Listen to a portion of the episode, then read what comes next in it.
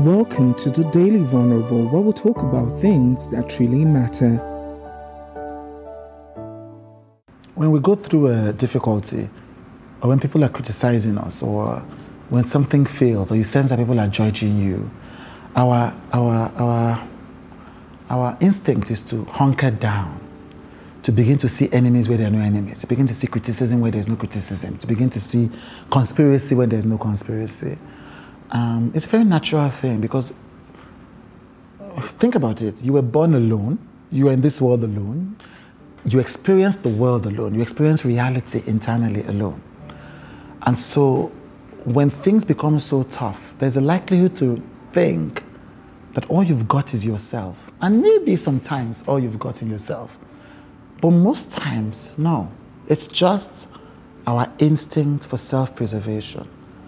And oftentimes, hunkering down, closing off everybody is the worst way to deal with trouble.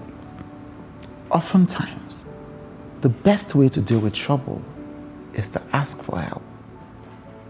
Is to ask for help. Is to say, is to trust other people, to listen to them, to check with them and to receive the hand that people have extended to give you. When you hide in a bunker, all you see is shadows. When you let the light in, your perspective widens.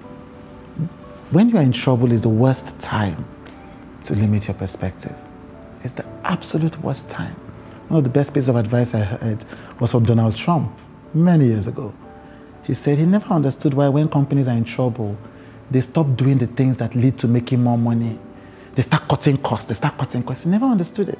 When you're in trouble, it's the time to keep doing the things that will help you get more help in the first place. Our instinct is to hunker down, but hunkering down only helps you become more paranoid. When trouble hits, reach for help. Reach for help. Reach